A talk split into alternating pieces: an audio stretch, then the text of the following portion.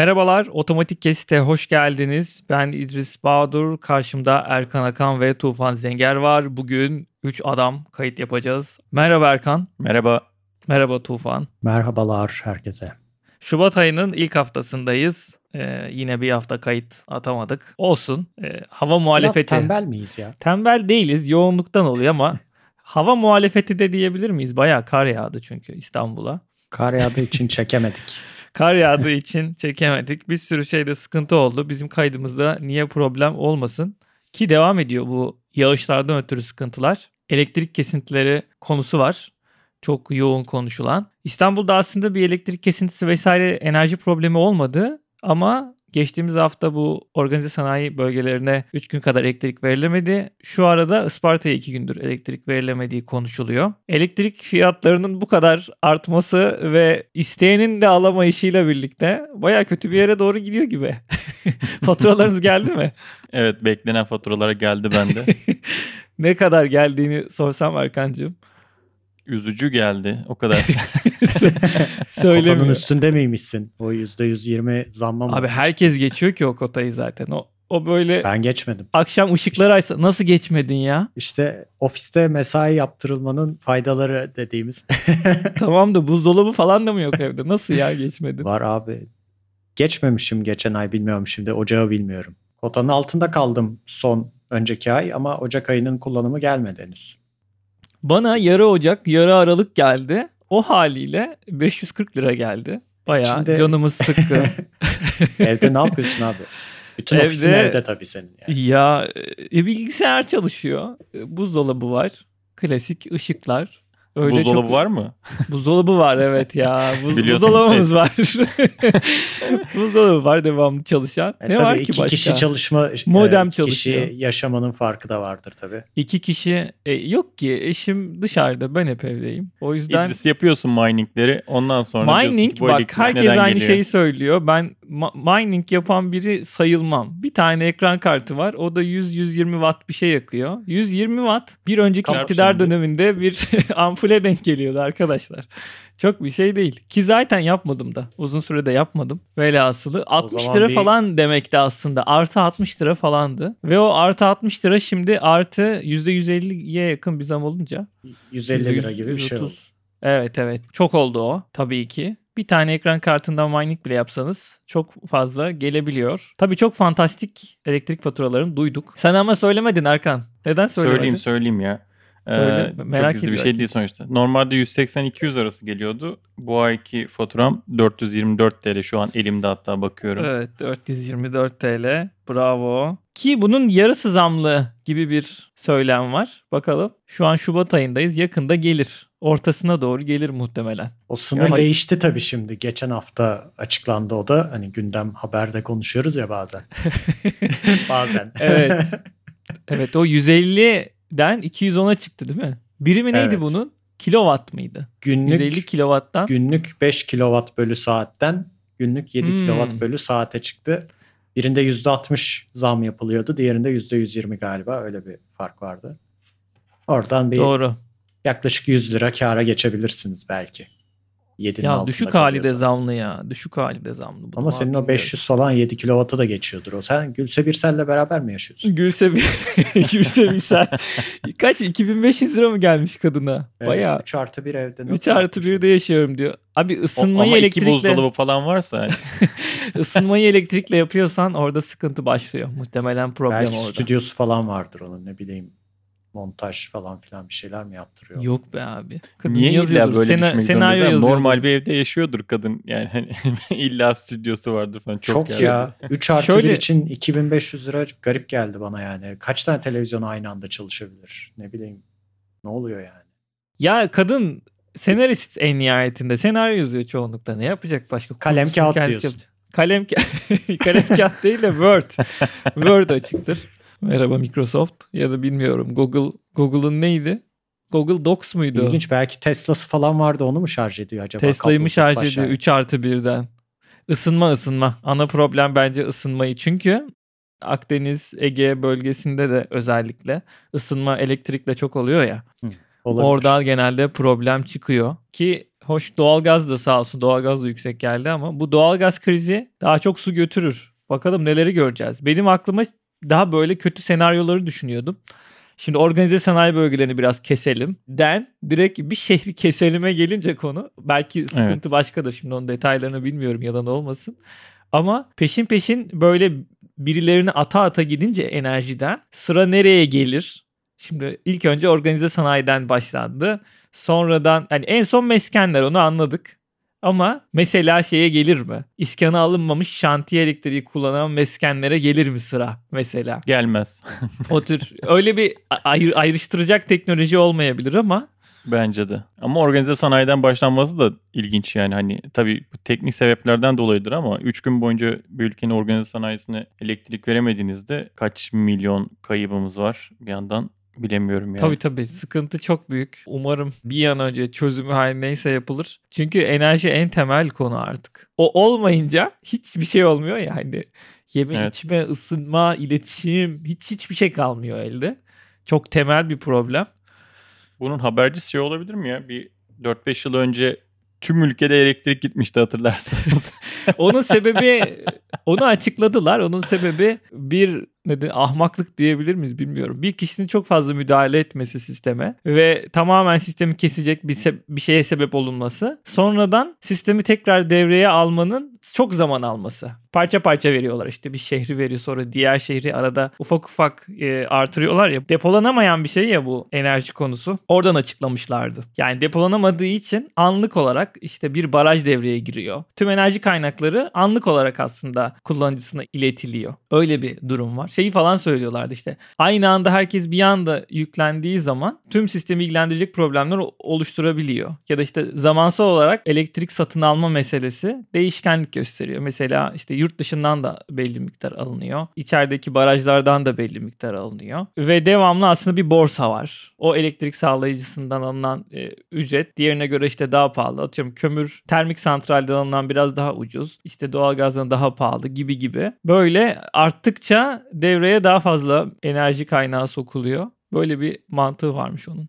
Ben de onu bir yerde dinlemiştim. Neyse Çin herhalde çözdü bu işi. Ee, en son duymuşsunuz işte yapay güneşini gerçekleştirdi gibi şeyler söylüyordu Çin'in. İşte bunun da sınırsız bir temiz enerji olarak bir şekilde dönüşeceği söyleniyordu. Bakalım neler evet. olacak yani. Bizde elektrikler giderken e, Çin'in yapay güneşini yapması da ayrı bir ironi bence. ya ben detaylarını bilmiyorum aynen bakalım belki bir haber olarak bir sonraki bölümde konuşuruz. Diyelim ilk haberimize girelim. Jeff Bezos'un lüks yatı için Rotterdam'daki tarihi köprünün sökülmesi talebine tepki yağıyor.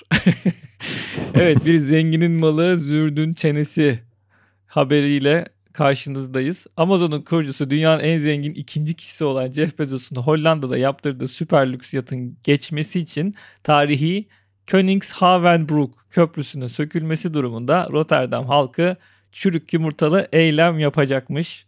Tufancığım gülümsüyorsun. Kaç gün söküyorlarmış abi? Detayları bilmiyoruz. Ben ilk Christian'dan duydum bu haberi. Hollanda'daki arkadaşım. Ve üzülerek attı. Yani bu nedir kardeşim? Bu tarihi köprüyü böyle sök bir daha yap. Bu kadar basit bir sebepten dedi ama ne diğer taraf... gemiyi mi söksünler? Gemiyi sökmesinler de ya para işte. Paranın Yep yeni gemi abi tabii ki eski köprüyü bir söküp bir daha takı vereceksin yani. Parasını zaten Jeff Bezos veriyormuş. Niye bu bu kadar problem oldu ki şimdi? Veriyor mu Jeff Bezos sökülme Öyleymiş. parasını? Ben öyle okumuştum. Benim okuduğum kaynakta direkt maliyeti hocam. karşılıyor kendisi. Diyor ki siz bunu sökün ben bir geçeyim. Zaten ilk daha yaptırırken muhtemelen biz bu köprüyü söktürürüz sıkıntı yok demişlerdir. Hani Tabii baştan düşünülmüştür o proje. Yatım Yoksa maliyetine yaptık. bakıp. Aa köprü varmış burada. kanal Rotterdam yapılsa mesela bunun için. Yeni bir kanal Kanal projesi. Rotterdam. Jeff Abi Bezos'un her yer gemileri kanal geçemiyor. zaten. evet. ilginç bir haber. Bu kadar haber.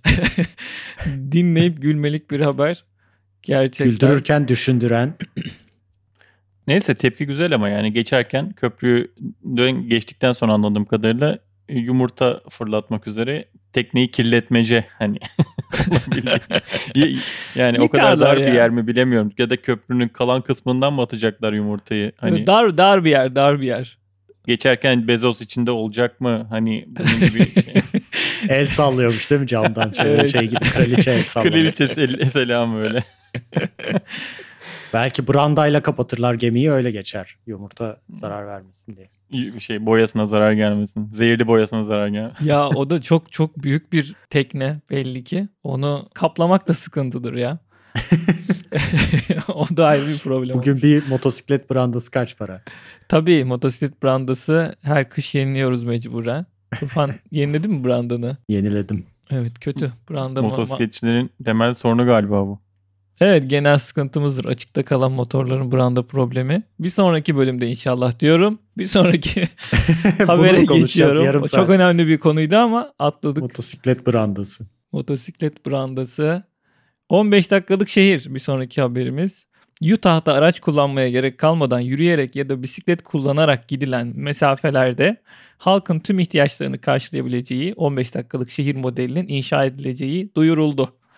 Evet Erkancı bu haberi sen gönderdin bize. Ahmet gönderdim sana. İlgisini Bana da çekmiş. daha doğrusu Ahmet göndermedi. Ahmet paylaşmış. Ben de oradan nedir bu falan diye bir e, sordum da sonrasında linkini gönderdi. Evet Aposto gündemin haberi. Dün, o da dinleyicilerimizden istek haber mi geldi? İstek haber geliyor. Çok iyi. İstek haber. Peçeteye yazıp göndermiş Erkan. Evet yeni bir yatırımdan bahsediliyor. Milyonlarca dolar ile yapılacak yatırımda. Yani şey ilginç herhalde standartta bir altyapıda genelde ilk başta yol üzerine düşünülür. Yani araç yolu üzerine düşünülür. Burada tam tersi bir mantıkta hani böyle okulda da e, bazen temel bir konu verilir ya insan odaklı işte kent planlaması ve benzeri diye. Hani burada yayalaştırmadır veyahut da aracın minimize edildiği sokaklar gibisinden veyahut da belli başlı saatlerde kullanılan e, yaya ve araç kullanımına açık olan yerler gibisinden. Burada da herhalde büyük bir deneme planlanıyor ama ne kadar gerçekleşip gerçekleşmeyeceği ya da böyle bir paparazzi haberi şeklinde kalacağını bilmiyorum yani. Streetsblog.org'da e, aslında haber çıkmıştı. Kaynağı da oraya göstermişti Aposto.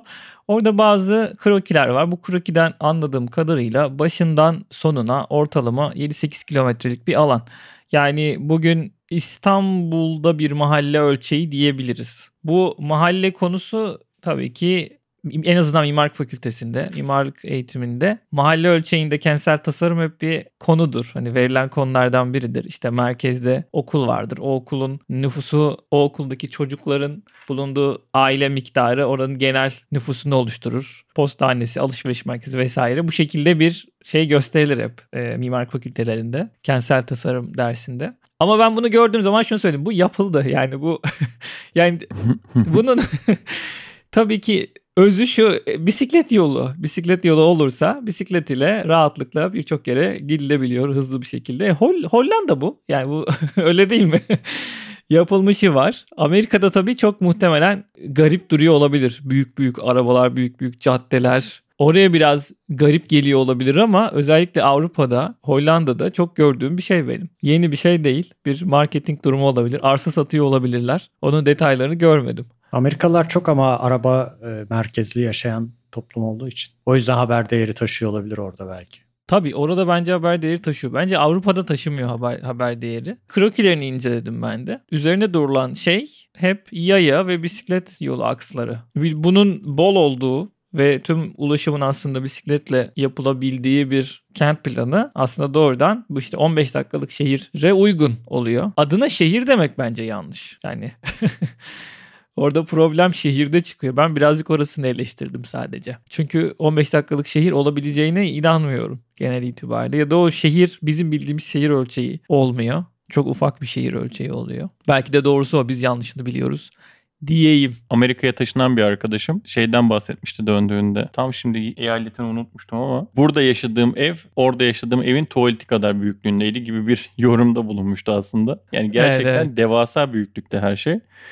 Bir de şeyden çok bahsediyordu. Kaldırımda yürüyen insan yok. Kaldırımda yürüyen insan tek arabadan inip evine giden, arabadan inip AVM'ye giren gibi bir durum söz konusu. Yani herkes de işte büyük jipler, pick-up'lar ve benzeri şeyler her yere 5 dakika yürüme mesafesindeki yere bile herkesin araçla gittiğini çok çok üzerine bastıra bastıra söylemişti. Bu o yüzden onlar için bambaşka bir dünya haline gelebilir. Yani yürümek üzerine kurulan bir şehir. O tarafta e, dediğin gibi senin aslında belki Avrupa'da karşımıza çıkan bir şey ama e, Amerika'da özellikle bambaşka bir algıya sebep olabilir. Yani çünkü yürümeme üzerine kurulmuş bir algı ve hatta belki de gıda sektörü obezitenin tavan yapması da buna sebep belki de. Tabii tabii. Tabii. Ya bir paket olarak geliyor ya o sorun. Arabalar da bunların en önemli yapı taşı. Şimdi örnek veriyorum bir restoran yapacaksın. Bilinir işte hani Amerika'da bir restoran hep şeydir. Bir arsa içerisinde ortada bir yapı etrafında bir sürü otopark. Dev dolu bir dolu otopark. otopark. Ve bunu böyle çoğalttığın zaman normalde o restoranın ihtiyacı olan alanın 3-5 katı otoparkları koyduğun zaman aslında ihtiyacımız olan alanların birkaç katı otoparkların olduğu gereksiz büyümüş bir alan işgal ediliyor. Böyle bir durum da söz konusu. Buradan arabayı çıkartmak hani otomobili çıkartmak muhtemelen en temel çözümlerden biri. Ama işte bunu full ikna çıkarmıyor etmek. bu arada. Onu söyledik galiba. Söyledik mi? Full Yok, çıkarmıyor. tamamen çıkarmıyor tabii tabii. her aile her ailede bir araba. Hani Amerika öyle bir yer ki e, amaçları her aile için bir tane araba yeter.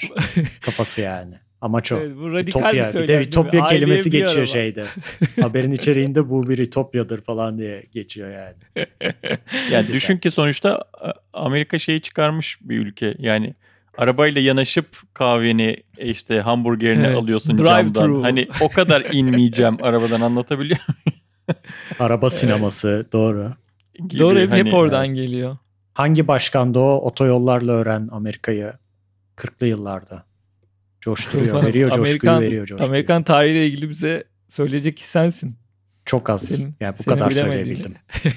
Vox'un videosu var şeyde. Explained videosu var YouTube'da. Çok güzel anlatıyor. Otoban Amerika yazın hemen o çıkar zaten. Hmm, Meraklısı varsa. Bunu, bunu izleyeceğim. Güzel bak. İşte adam öneri veriyor. Görüyorsun bak belgesel önerisi verdi Bak adam çok yayında. çok ince detay yine çok yarım hatırlıyorum ama onu da söyleyeyim. New York'un bir tane belediye başkanı var. Ee, şehirde ırkçılık hala devam eden böyle yaklaşık 100 yıl önce falan ama otobüsler de var. Bir tane e, ma- iki tane mahalle arasında bir tane araç üst geçiti yapıyor, viyadük yapıyor. Onu bilinçli olarak o e, siyahilerin bindiği otobüslerin geçemeyeceği yüksek yükseklikte yaptırıyor viyadüğü ki geçemesinler. Oradan oraya public geçilmesin gibi enteresan Hmm. hikayeler var. İşte bunlar hep kötü. Bunlar hep ırkçılık. araba kültürünü kullanıyorlar sürekli ülkeyi. Ben de nereden bağlayacak yaparken. diyorum Tufan. Şimdi, şimdi Tufan bize üzdü. geç düştü bende diyorum araç yüksekliği falan. üzdü bizi. Üzdü Tufan. Doğru. Neler var neler. Evet madem üzüldük de üzücü bir haberle o devlet. zaman devam edelim. Ay yapma yine mi üzücü haber? Üzücü haber gün geçmiyor ki İstanbul'da tarihi bir yapıya bir zarar verilmesin. Yine tabii, Zaten tabii. kaç bölümümüz 30 var? bölüm. 30 Valla bu olmasa biz 29'u bölüm tarihi çekemeyeceğiz muhtemelen ama yok İyi ki o, bu ülkede olmasın. yaşıyoruz. Yoksa konu yok.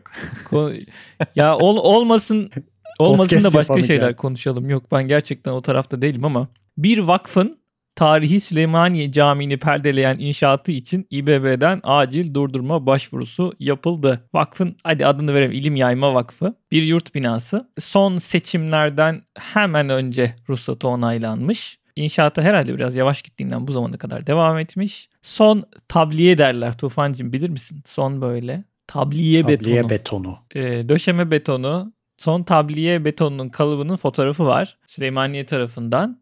Bayağı Halic'in görüntüsünü kesiyor. Bu fotoğraf olay oldu. Bayağı paylaşıldı. Sosyal medyada da gündem oldu. Herkes bir görüş belirtti. İBB tarafında Kültür Varlıkları Daire Başkanlığı. Koruma Bölge Kurulu'na bir başvuru yapıldı İBB tarafından ve burada yapı projesinin yürürlükteki imar planına ve yönetmeliğe aykırı olduğu belirtilmiş. Süreç devam ediyor. Bakalım o son katı yıkacaklar mı? Hatta son kattan öte genel itibariyle tekrar projelendirme ile ilgili ne tür bir karar verilecek? Merakla bekliyorum. Detay olarak şöyle bir bilgi geçiyor. Oradaki eski binanın kaçak bir katı varmış. Hmm. O, o kaçak katın kotundan 30 santim yukarıdaymış yeni proje. Bu arada hani yıllardır orada bir şey var. Onun 30 santim üstüne çıkan bir şey yapılıyor. O yüzden hani tam böyle taraf tutulacak. Abi 30 santim için laf mı yapıyorsunuz? Tarafı olacak. İşte fotoğraf hile yapılmış denecek. Tam ya şöyle bir durum, var. Genel imar plan uygulamalarında bilinen bir şey bu. Yeni bir şey yaptığın zaman yeni duruma adapte oluyorsun ya. Kazanılmış hak gibi garip bir kültür var. Şimdi burada da yeni bir inşaat yapılıyorsa öyle veya böyle dikkatli bir şekilde kontrol edilmeli. Yani yapılmış olan atıyorum 50 sene önce yapılmış bir şeyin afları vesaireleri saçma da olsa oldu geçti. Ama bu kadar kör göze parmak bir durum yani direkt tarihi bir yapının hemen böyle önünde oluşan bir şeyi durduramamak da bir garip geliyor bana. Yani o kadar da güçsüzleşmesi bu özellikle yerel yönetimlerin biraz soru işareti. Umuyorum bir an önce durdurulur ve silüeti bozmayacak şekilde revize edilir. Tabii ki işte yanlış bilgi çok. Yani hemen dibinde de bir tane var. Çok benzer yükseklikte. Bir metre falan fark var fotoğrafta bakınca. Tuhaf bir yer yani. Bir fotoğrafta biraz zorlama çekilmiş gibi. Tam bilmiyorum yerini. Yani şey demek istemiyorum yani yapılsın abi ne var tribi değil de biraz böyle muhalefet tarafı da bazen manipüle şeyleri fazla şey yapıyorlar ya. Yani tek bir bina üzerinden gitmek değil de etrafta da bir saçmalık ya var. Etrafta saçmalık hep var zaten. Şimdi temel buradaki problemlerden biri Süleymaniye önündeki yapıdan yani fotoğraf çekildiği açıdan ziyade Haliç'ten zaten Süleymaniye gözükmemeye başlıyor. Yani temel problemlerden biri bu. Doğru. Yani zaten hani silüeti silüeti bozuyor bozuyor dediğimiz şey de hani biraz daha belki açıklamak gerekiyor. Kente baktığınızda belli başlı tarihi eserler hep ön planda. Özellikle Yarımada'da aslında baktığınızda bu kod meselesi gerçekten boğaz hattı ve benzeri gibi şeyler çok aslında keskin ve e, sıkıntılı bir durum. Yani orada gerçekten bir yapı yapmaya kalktığınızda çok uzun zamanlar alıp ve işte bu e, kurullardan geçmek zorundasınız. Ama e, böyle bir yapı patır kütür bir şekilde yapılıp hani e, İdris'in de dediği gibi artık geçmişte kazanılmış hak mı diye düşünülüyor. İşte 30 santim ne olacak mı deniyor bir şey bir şekilde yapılmış oluyor. Yani en üst katı veyahut da onun bir alt katı bilemiyorum artık sonuçta ama e, zaten temel problem bu tarihi yapının temelli önünün kesilmiş olması. Yanındaki yapı da zaten sorunlu bir yapı baktığımızda. İBB tarafında da o tür bir açıklama var. Yani özellikle haberin son paragrafında da geçiyor. Silüeti bozan kaçak yapılar yıkılacak şeklinde. Hani kaçak kat, teras ve benzeri uygunsuz kısımların yıkım işlemlerine de başlanacağı belirtilmiş. Heh, böyle toplu bir şey varsa Ge- güzel. Genel işte, bir tamam. uygulama yani, yapılacağı söyleniyor şey, ama tabii yani. bu ne kadar nereye ne kadar uygulanabilir? O da büyük soru işareti. Çünkü birike birike gelmiş bir kötü de bir şey demek istemiyorum ama pislik var yani ortada. Gerçekten. Şöyle bir durumda. güzellik var ama son yıllarda görmüşüzdür. Hiçbir yönetim, hiçbir e, işte siyasi e, iktidar diyeyim bugüne kadar yıkmadı. Yıkamaz çünkü bir insana bir vakti zamanda verdiyseniz o yapıyı şunu bunu yıktığınız zaman gidiyor. Ama şu an yıkılıyor. Üsküdar kıyılarında görüyorsunuzdur muhtemelen. O köfteciler, şunlar bunlar herkes her yeri işgal etmiş güzelim parkların içerisindeki yerleri e, herkes işgal alanı yani. Hiç ne ruhsatı var ne bir şey. İBB bence burada çok iyi bir şey yapıyor. İlk defa da hani böyle yıllardır beri ilk defa gördüğümüz bir şey işgal mi edilmiş gidiyor yıkıyor yeri yani. Hani yok olması gerekiyor yani. O zaten e, hepimizin e, cebinden alınmış bir para. Kamunun zaten kullanması gereken bir alan. Kamusal bir alan. Oraya gidip işgal edip bir de üzerine para kazanıp hiçbir şekilde vergi ve benzeri bir şey de verilmeden ama bu büyük bir cesaret istiyor bu yıkma işlemi. Bence e, çok olumlu bir hareket. Çünkü bu bir gösterge de aynı zamanda. Sen burayı yaparsan kurallara karşı çıktığın için e, yıkılmalı yani. Çünkü bunun sonu imar barışına gider. Bu, bu katı iki yıl sonra bir imar barışı çıkartırlar. Oradan işte belli bir miktara karşılık hani bunun bir karşılık karşılığı gelebilecek bir miktar yok. Yani çıkalım çıkalım katları oraya buraya bir şeyler yapalım. Ondan sonrasında da bir e, şeyini bulalım onu formülünü bulalım. İmar barışı diyelim, imar affı diyelim, bir şey diyelim gibi gibi yollara gidiliyor. Değil. Bazı yerlerde gerçekten sert olunması gerekiyor.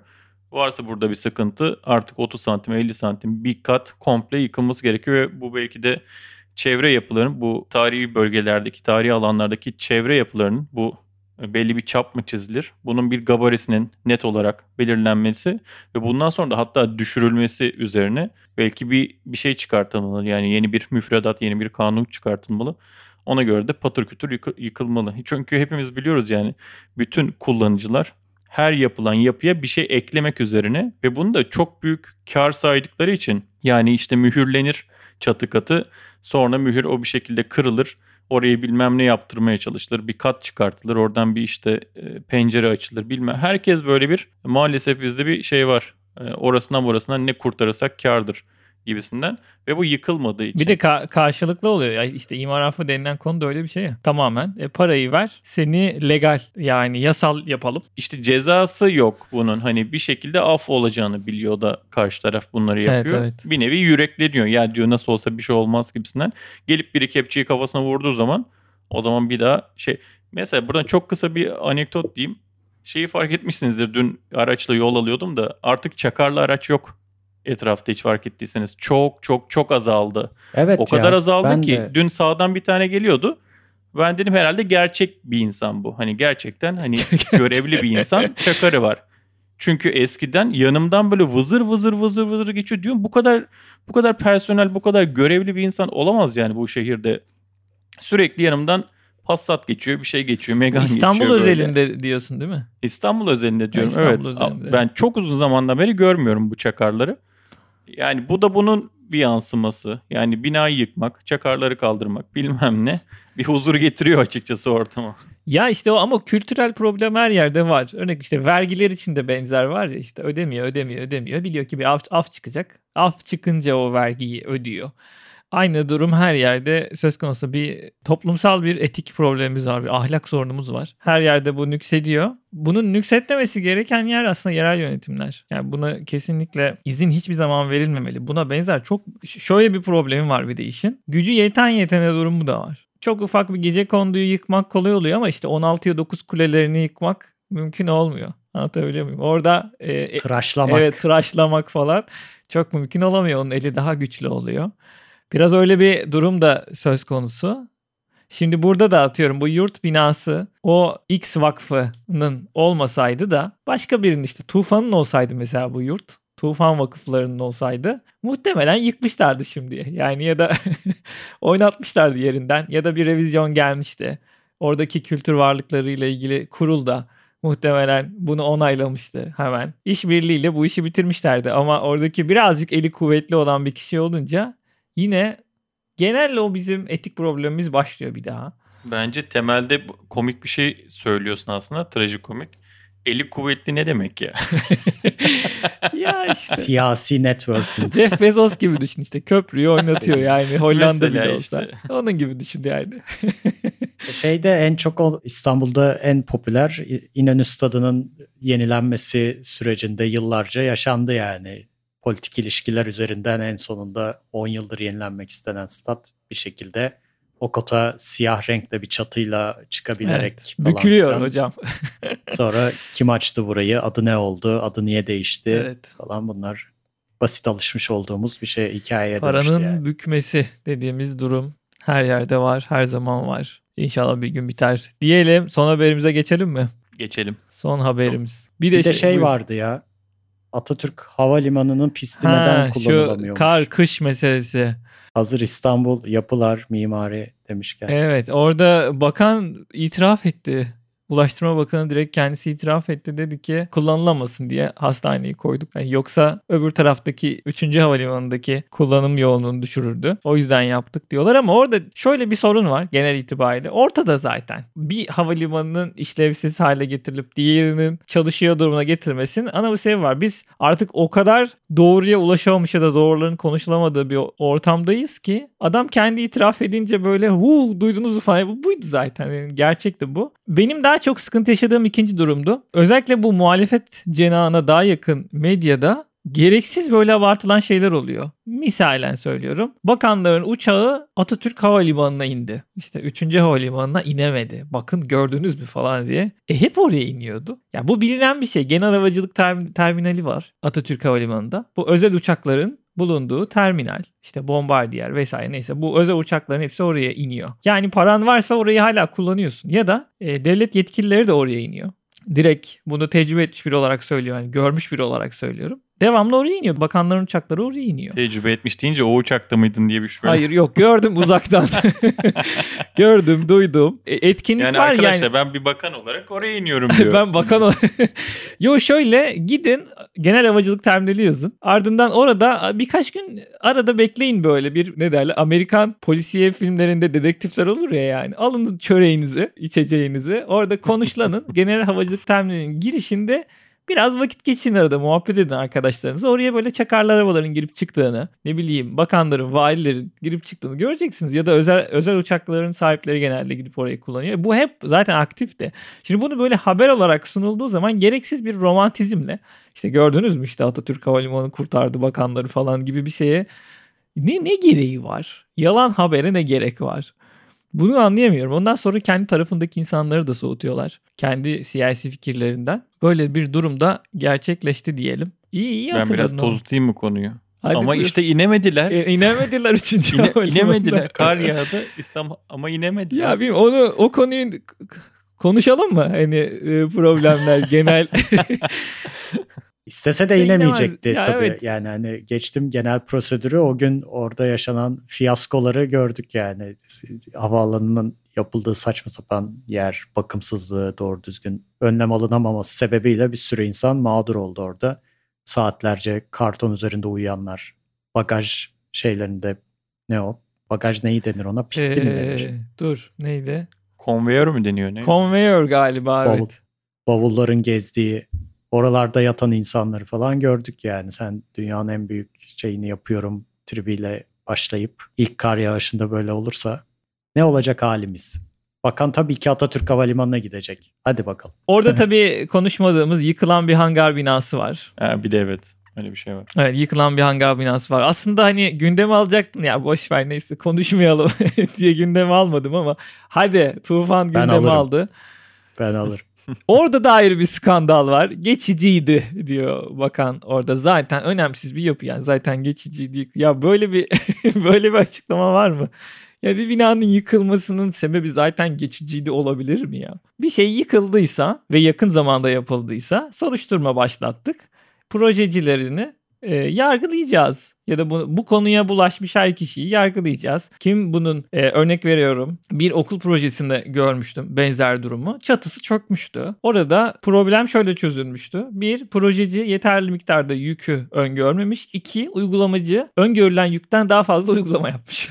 Ve bu durumda bölüşmüşlerdi problemi. Yani projeci artı yüklenici zararın yarı yarıya karşılamışlardı. Ve işveren de Şimdi okulun adını vermeyeyim. Ticari anlamda zedelemeyelim ama adı bilinen bir özel üniversiteydi. Gayet gördüğün gibi özel sektör kendi içinde çözüyor sorunları. Hani işveren tarafı biraz vicdanlı ve akıllı ise işi çözüyor. E, bu tarafta işveren kim?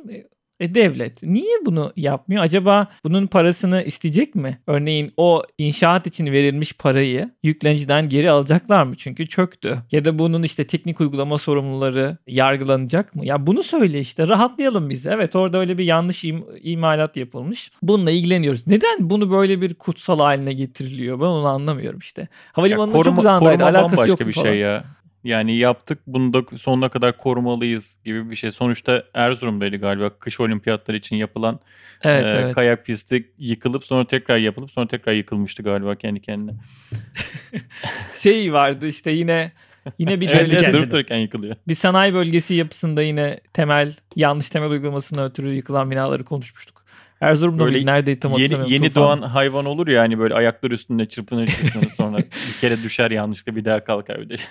Onun gibi bir şeye dönüşüyor bizdeki Doğru, yapılarda. doğru. İşte hep genel etik problemi, ahlak problemi. Geçelim son Geçelim. son haberimizle tamamlayalım. İyi köpürttünüz ha, iyi köpürttünüz. Şimdi dünyaca ünlü mimarlık firmalarından Gensler her yarı yılda bir anket yapıyor çalışanları üzerinden. Gensler Research Institute'te. Bunun kış olanında çalışma Çalışma, Çalışma alanı. alanlarına dair bir anket yapmışlar ve bu anketin sonuçları ilgi çekici. Çalışanlarına uzaktan çalışmayla ilgili, bu pandemi döneminde uzaktan çalışmayla ilgili zaten sorular yöneltiyorlardı. Bunu güncellemişler. Bir ay önceki anketlerinde ortaya çıkmış ki şu anki durumda çalışanların %45'i tamamen online çalışmaya devam etmek istiyor. %19'u gelmek istiyor ofise. %36'sı da hibrit yöntem denilen işte birkaç günde bir ofise gelmek, işte bir gün gelmek, iki gün gelmek haftada, dört gün gelmek gibi. Fakat ideal yani pandemiden sonraki süreçte bu %45 online olsun diyen arkadaşlar %29'a çıkmış ve %52'si yani yarıdan fazlası hibrit bir modelle devam edelim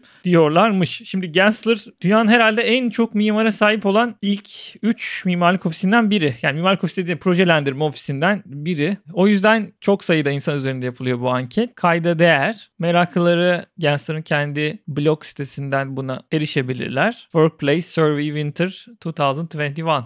Evet. Gensler'ın kaç çalışanı varmış ya ben de bakmaya çalışıyorum ama. Gensler'ın çok çalışanı var. Hemen Kaç, söylerim. kaç çok. Kime göre çok? Anketi 2000 kişi üzerinden yapmışlar. Böyle sitesine girip 6000. team kısmına girmek istiyorum böyle 2000 kişi 2000 foto. scroll scroll scroll. 6000 6000 çalışanı varmış Gensler'ın. Çok iyiymiş. Hay- 6000. Bu Utah'taki şehri Gensler bunun için kuruyormuş. 15 dakika herkes evden ofise 15 dakikada gidebilsin diye. Ya çok çok büyük firmalar tabii bunlar. Hocam çok çok büyük. Yani yıllık geliri 1.2 milyar dolar olan firmalar bunlar. Yani daha doğrusu 2021'de inanılmaz büyük bir firma. Bu bana biraz ilgi çekici geldi. Görünen o ki hani hibrit artı uzaktan çalışmayı destekleyen insanlar %80'den fazla hani dikkat ettiğimizde. Bu bayağı herhalde bu online çalışma meselesinin kalıcı hale artık geldiğini garantileyen bir şey. Çünkü genel talep o yönde ve bu tür firmalar zaten biraz başı çekiyor. O yüzden zaten soruyorlar çalışanlarının mutluluğu için. Herhalde bu kalacak gibi. Tufan döndün mü e, ofise sen? Mesela senden soralım. Ben 5-6 aydır ofisteyim yönetim kararıyla beraber. E, masaüstü bilgisayarımızda olduğu için haftanın her günü oradayız. Yani onu taşımanın çok mümkünatı yok. Ofise gidip geliyoruz. Benim gençler bana sorsaydı Yes. ben derdim ki orada detaylı bir scale var. Orada derdim ki sadece çok önemli etkinlik ve toplantılarda ofise gelmek isterdim diyen milenyılların %28 oranının içinde olurdu. evet bir yazın da Bir milenyıl olarak selamlar. Yazın da benzer anketi yapmışlardı. Biz onu haberlere konu etmemiştik ama benim de çok sev- sevdiğim bir yine Workplace Survey Summer 2021 yani yaz anketi. Hani çalışma alanı yaz anketi tarafındaki tablolarda yine çok güzel bir görüntü var. Orada şunu soruyorlar. Diyorlar ki ofis sizin için hangi amaçla kullanılmalı ya da kullanılıyor? Bunları da böyle jenerasyonlara göre işte Z jenerasyonu, millen- millennial, X jenerasyonu ve boomerlara göre. Çok ilginç. Z jenerasyonu daha çok sosyal anlamda bunu istiyor. Değil mi Tufan? Benim de gördüğüm oydu. Daha çok Tabii yani Z, Z kuşağı çok daha profesyonel hayatı kısa olan insanlar. Profesyonel hayatta Evet, biraz evet. insan tanımak istiyorlar herhalde yani. Hep evde olunca o iş zor oluyor. Bunu daha önceki bölümlerde de konuştuk. Yani işe zaten yeni girdiysen iş arkadaşlarına tanışamıyorsun aylarca. Onu ben şimdi kendi ofisimdeki diğer insanlardan da duyuyorum. e, Sonradan işe başlayanlardan. İyi bir şey yani sosyal olmak da iyi bir şey bir yandan. Ama çok kolay hasta olunuyor. Evet evet Geçen şu an zaten oldum. hemen hemen herkes hasta. Şu anda Ve bu devam ediyor. İki, ay, iki aydır devam ediyor. bir dengesinin sağlanması lazım. Ee, şeyi merak ediyorum ben ama kendi kendime. Şimdi onu bölmüş ya nesillere. Baby boomerlar diyor ki hep onlar biraz daha çoğunlukta. Ya aşırı bir fark yok ama baby boomerlar daha çok ofiste çalışmaya e, destekleyen tarafta. Acaba bizler de yaşlandıkça o tarafa kayacak mıyız? Öyle bir görüşe mi yöneleceğiz? Yaşla ilgili bir şey mi? Kariyerin gelişmesiyle alakalı bir şey mi?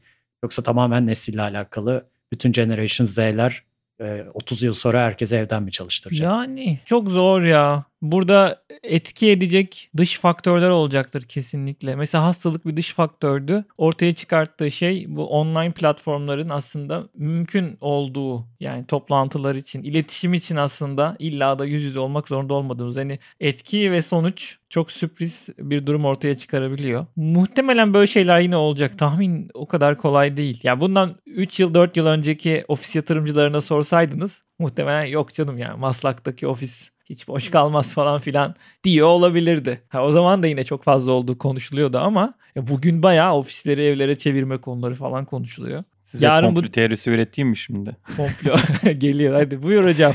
Şimdi Çok herkes tufan. ofisteydi falan böyle. Çok çok çok.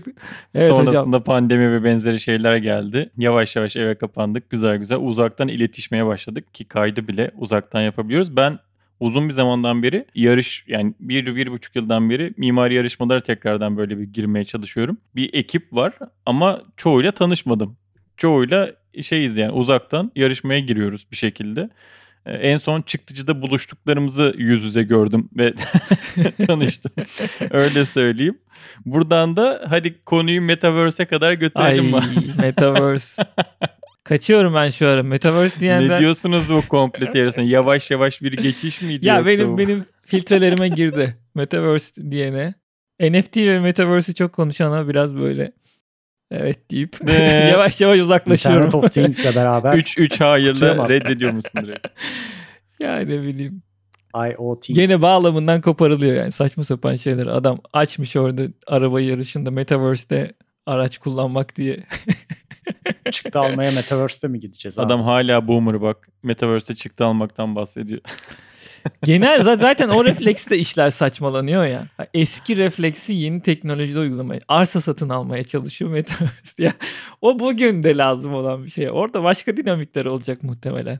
Ay ay ay. Yaz bunu. 10 yıl sonra görüşelim. Boğaz kenarında Tamam tamam. Arsalar. 2011'de bunun 2011'deki podcast'te şey diyordu İdris. Ya dijital para mı olur? Yok öyle bir şey öyle bir şey demiyorum. Dijital param olur. Bir sente para satıyorlar. Para zaten dijital kardeşim ya. Ona bir şey diyemem. Bak bunu bence bir bölüm olarak yapalım. Hatta bu konuyla çok ilgili bir konukla yapalım. Metaverse konusunu. Böyle gömelim. Güzel Metaverse gömmece. Çok istiyorum. Ağzım sulanıyor konuyor da şimdi uzatmayalım. Bak bayağı da oldu. Kayıt uzadı. evet bu haftaki bölümün sonuna geldik diyelim mi Erkancığım? bence geldik galiba. Metaverse'e de bağladığımıza Ay, göre evet. yeterince geldik. O zaman görüşmek üzere diyoruz. Herkese kötü hava koşulları olmadan güzel, sakin, elektrikli, enerjili bir hafta dileyelim. Kendinize iyi bakın. Bizi dinlemeye devam edin. Görüşmek üzere. Görüşmek üzere. Güle güle. Bay bay.